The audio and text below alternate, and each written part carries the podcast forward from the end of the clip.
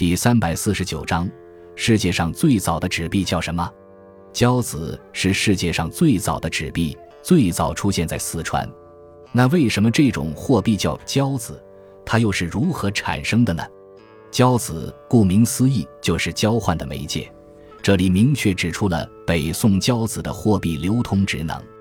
交子是伴随着我国古代商品经济的发展出现的，源于唐朝的飞钱。飞钱类似于现在的汇票，可以在异地支取，但却不具备货币的流通职能，只是一种存取款的凭证。飞钱又叫飞子，后来买飞子者不付之钱，转向售售，乃建成一种习惯上的通用货币。《宋史·识货志》亦有“交子之法，盖有取于唐之飞钱”。最初的交子由商人自由发行。北宋初年，四川成都出现了专为携带巨款的商人经营现钱保管业务的交子铺户。存款人把现金交付给铺户，铺户向存款人发放存款证明，写在一种储纸制作的卷面上。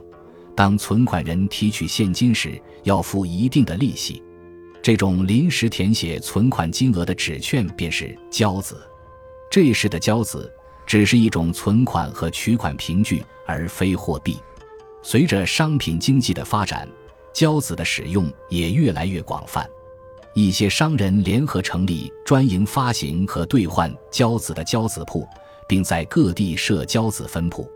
由于交子铺户恪守信用，随到随取，所印交子他人又难以伪造，所以赢得了很高的信誉。商人之间的大额交易。为了避免搬运的麻烦，很多都用交子结算。后来，一些交子铺户开始印刷有统一面额和格式的交子，作为一种新的流通手段向市场发行。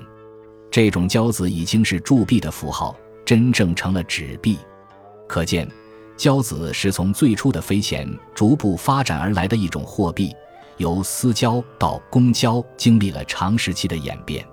作为世界上最早的纸币，交子要比西方早数百年。